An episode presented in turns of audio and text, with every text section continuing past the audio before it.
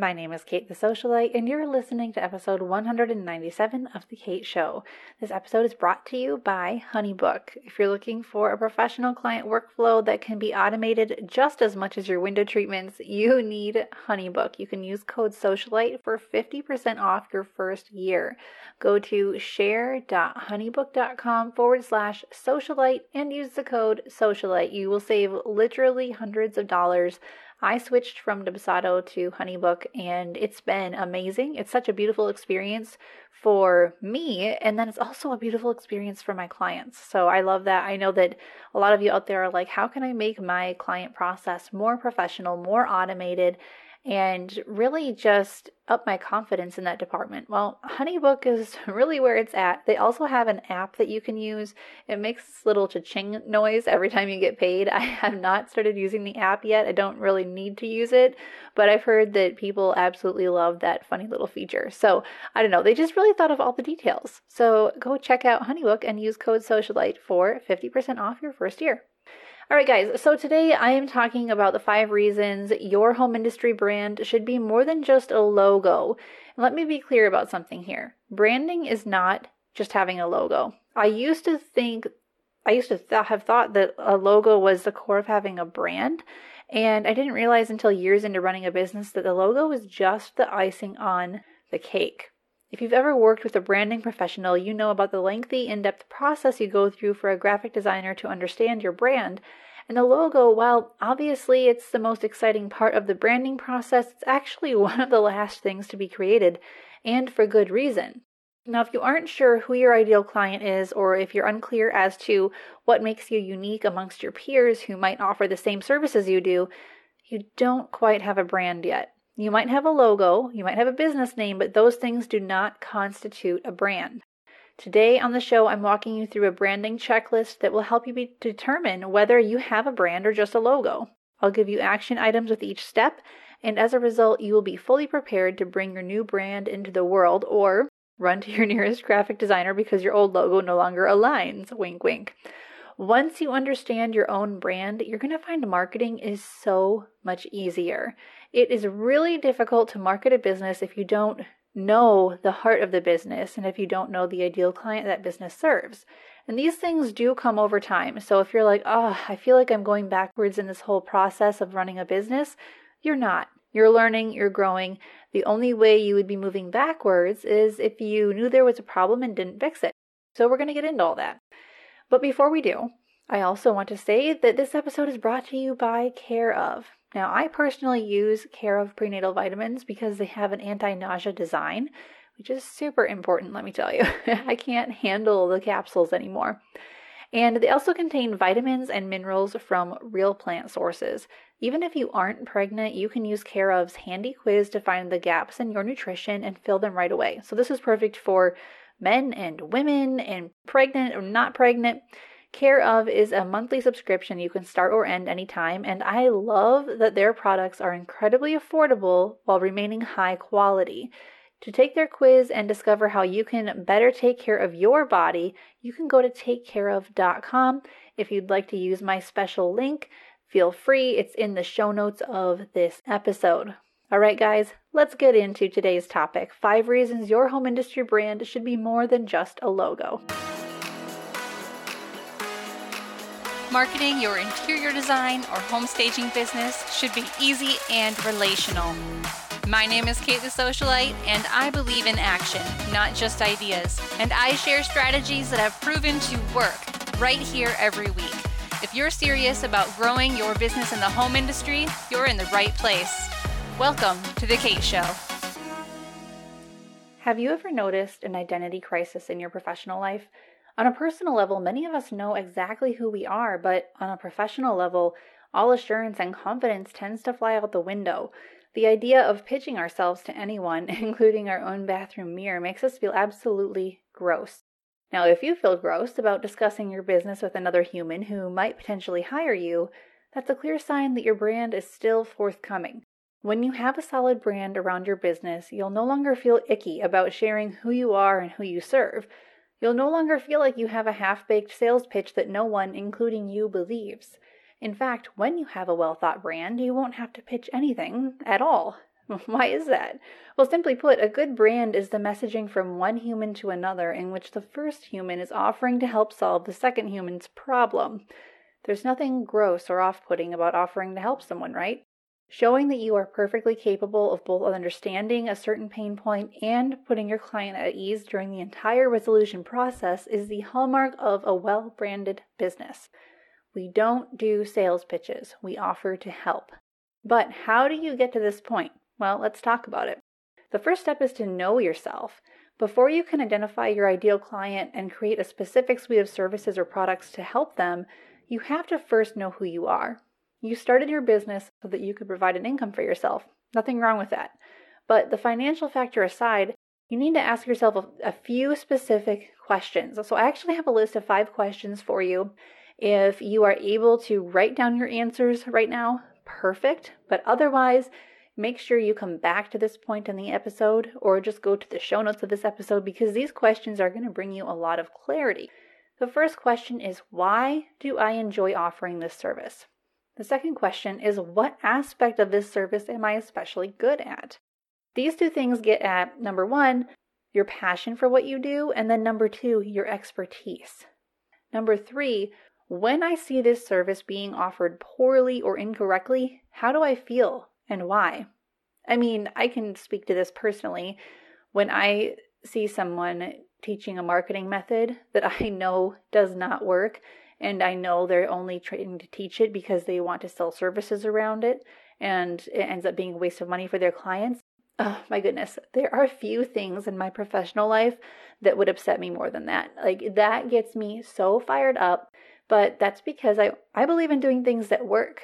And as you guys have heard on the podcast before, I have dropped services from my agency when I realized, hey, you know what? At least for my specific niche that I am working in here in the home industry, this doesn't work. It doesn't serve my clients well. Then I just stop offering it. Number 4, what is the biggest, most meaningful compliment someone could give me about my work? So is it really about, oh, wow, this space is so pretty or feels so organized? Or is it, oh my goodness, you just saved my life. You just took all my stress and my overwhelm and like threw it in the garbage. I don't know how you did that. You are a miracle worker. Does that mean something to you? I bet it does. Number 5, am I formal and professional, or am I casual and comfortable in my daily work and personal interactions? There's nothing wrong with being either of these. There's nothing wrong with being a little bit of both. But you're going to be one a little bit more than the other, and you just need to recognize what that is. Your short answers to these questions indicate your core values, your passions, your strengths, and while you could take an entire class on core values alone, you can use your answers to these questions as a place to get started. So that was the first step, knowing yourself. The next step is knowing your ideal client. So aside from nailing down a geographic area and a baseline budget for your ideal client, you also need to figure out their other details, such as what specific pain point drives them to hire someone for the service that you provide. So if you offer more than one service, hopefully you're not offering more than 3 services, and I'll get to that later, write down the motivating pain point for each service that you offer. For example, if you offer full service interior design, is it really that people just want better homes? Because they could get that in a number of ways. Maybe the real pain point to them is their home is so dysfunctional and they feel dysfunctional too because they can't pull it all together. So maybe the service you're selling isn't exactly interior design, but it's the mental organization and planning and strategy that comes along with that. It's really important that you know why people would want to hire you for that specific service. The second thing you need to look at is, how do your clients make buying decisions on purchases of over $5,000? Now, they might rely on positive reviews from their friends. They might look solely at positive reviews from strangers on the internet. The higher the dollar amount, the more proof and reassurance they'll need before committing. They'll want to know you're well-versed in their particular situation and that you have a well-thought strategy for solving it. Figure out where and how your ideal client receives this assurance. In the higher-end home industry, this assurance is most often found in word-of-mouth referrals from friends and family and from your own website. Your illustrious, or maybe not so illustrious, Instagram posts have little to do with their decision. Okay. Number 3, what is your ideal client's emotional and mental state when they initially contact you? Are they determined or are they panicked? Are they in research phase or decision-making phase? It's important to know where most people tend to be. Do you want to be attracting panicked people who are just researching, feeling you out, shopping around? Not really, but do you want someone who's determined and ready to make a decision? Well, you need to make sure your marketing is attracting that type of person. The 4th thing to figure out is what factors of the project are most important to your client. Now, some people will worry that their lives will be disrupted if their house is remodeled or organized or whatever. Other people don't care about the inconvenience you create as long as the job is done well. And others are concerned the project won't turn out to their liking. So you have to address these concerns repeatedly throughout your website especially. You can also talk about it in other places in your marketing. The 5th thing you need to figure out is what are your ideal client's overarching priorities? Career, family, travel, hosting, whatever it might be, their priorities should be ranked in order of importance. Your services should align with their top 2 priorities. So if their top priority is career and family, for example, you'll have to figure out, well, if their career is top of mind for them, are they working from home? Do they need a better home office? Should I create a service specific to that? Or if their top priority is family, what ages do their kids normally tend to be? Do they have pets? What does their daily family life look like? How can I construct a service that really caters to their needs versus just saying, oh, I'm offering full service design or full service organizing or elite home staging when I'm not really paying attention to why I might need to add some nuance to that service to make it a really good fit for this particular ideal client. Today's episode of The Kate Show is brought to you in part by your website. Wait, what? Is this right? Yes. Your website emailed The Kate Show and did it by itself, by the way. Okay. And asked me to tell you something. Your website said it really needs a tune up, maybe even a complete makeover. It feels bad that it can't send you more clients and it wants to make it right with you. Oh, poor website. Seriously though, if you're ready for your website to make you look professional and attract the right clients, you need to take action. Go to katethesocialite.com to check out our beautiful website templates. They're really easy to customize, and we even tell you exactly what you should say on each page of your website so that you can start speaking directly to your ideal client while also having better SEO. Go to katethesocialite.com to pick the website design that's right for you.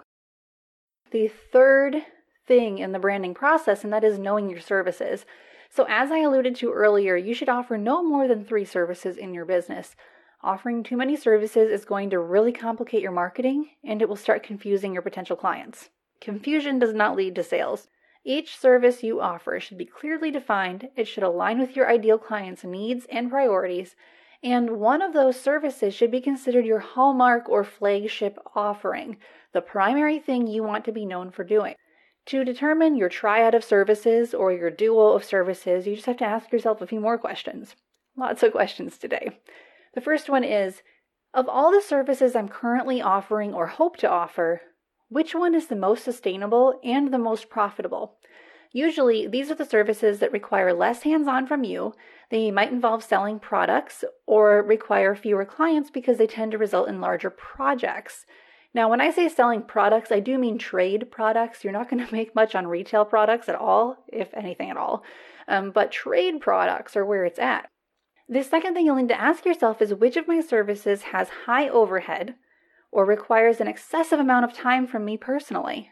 Trading hours for dollars too frequently will keep you stuck at a certain growth level and unable to scale unless you expand your team and also raise your prices. And a lot of that also involves raising your overhead. So are you really any further ahead? Sometimes not really. The 3rd thing you'll need to ask yourself is which service is easiest for me to talk about and makes me the most excited. This should be your primary service offering, and you should strive to become an expert in that field. If you're already an expert, make sure your service description and overall web presence reflect the emphasis you've placed on this service. This service should be the most well thought, the most explained, and should be the one that aligns with the topic of your lead magnet, the majority of your blog posts, and most of your email newsletters. You should be talking about this topic all the time in many different ways. The fourth thing in the branding process is knowing your visuals. Now, often entrepreneurs will name their business before knowing themselves, before knowing their ideal client, and even before knowing their signature service. This often results in trashing the original business name, logo, and other brand assets because they just don't fit. And while this can feel like a step backwards, it is a sign of progress, like I said earlier. So don't try to force your newly discovered brand into the mold of your old brand. If your business name no longer makes sense, change it. If your logo feels too childish or too stuffy, speak with a graphic designer. Your business name and logo should appeal to your ideal client, not necessarily to you. The fifth step in the branding process is knowing your messaging.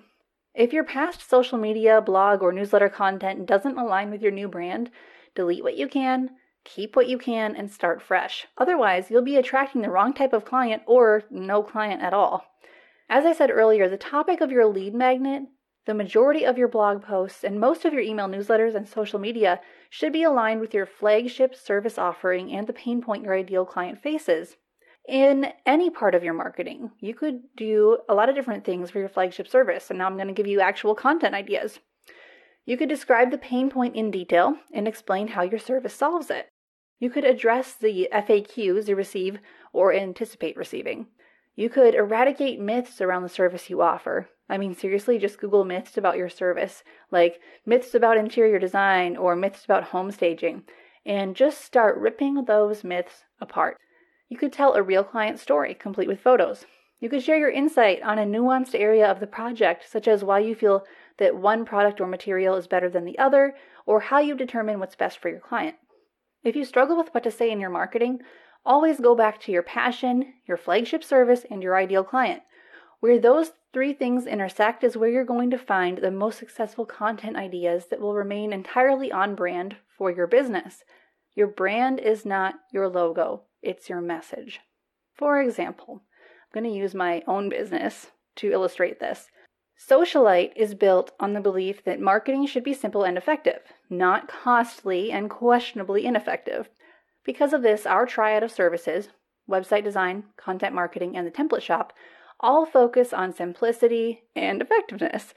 From the easy way our clients create customized content with us to the simple process we take them through for onboarding any of our services, the hallmark of our brand remains consistent. We also have a huge problem with marketing myths and trying things just because everyone else is doing it, quote unquote. And because of this, we've dropped some services from our agency and we have hyper-focused on the services that have proven to deliver the most value to our clients. Every service we offer is tailored to the specific needs of an entrepreneur in the home industry who has a team of 15 or fewer full-time team members, and we act as their on-staff marketer, or we partner with their current on-staff marketer to make their job, again, simpler and more effective. You will keep seeing that come up. Why? Well, it costs the business owner far less to outsource the work and the strategy to us than it does to burden their full-time employee with creating things that we've just already created for them. Often the employee will run with our content, which is great. If the business owner has no employees, then they're going to look to us for implementation as well as creation, and that's great as well. Again, we keep the thread of easy, simplicity, effectiveness consistent in everything we do. We want our clients, customers, and members to feel that working with us is a breath of fresh air. And I'm pleased to say that's the type of response we receive on a regular basis. And it's no accident. Branding is intentional, it's a crap ton of work, and it's an absolute requirement if you are ready to grow your business more quickly. Now, if you do need help growing your business, if you need help getting your brand message out there, we have a few resources for you. You may have heard me mention Jula Paper before. She is an amazing graphic designer. We send all our branding clients to her, and you can find her at julapaper.co. Now, if you need help with email content, blog content, if you need a custom website, if you need a template website, that is where you'll want to work with us. So you can go to socialitevault.com or katethesocialite.com. But guys, there is no reason why you cannot have a stellar brand. Even if your logo happens to be DIY right now, even if you feel like you're moving backwards, you're not. This is called growth. If you want to take your business to the next level, you have to make sure your business is adapting as needed. Now, of course, this doesn't mean you should rebrand every year. That's a problem. That's a warning sign in a business. But if you find you have to rebrand once, then that's okay. Make yourself more and more aligned with your ideal client. Be very clear on who you are, who your client is, and what you do, because that is why they say niche is rich, and I can attest to it. All right, guys, that is all I have for you this week. Thank you so much for listening, and be sure to tune in next week because we have got so much more good content headed your way. Thanks for listening. Visit us at thekateshowpodcast.com where we empower home professionals with marketing confidence.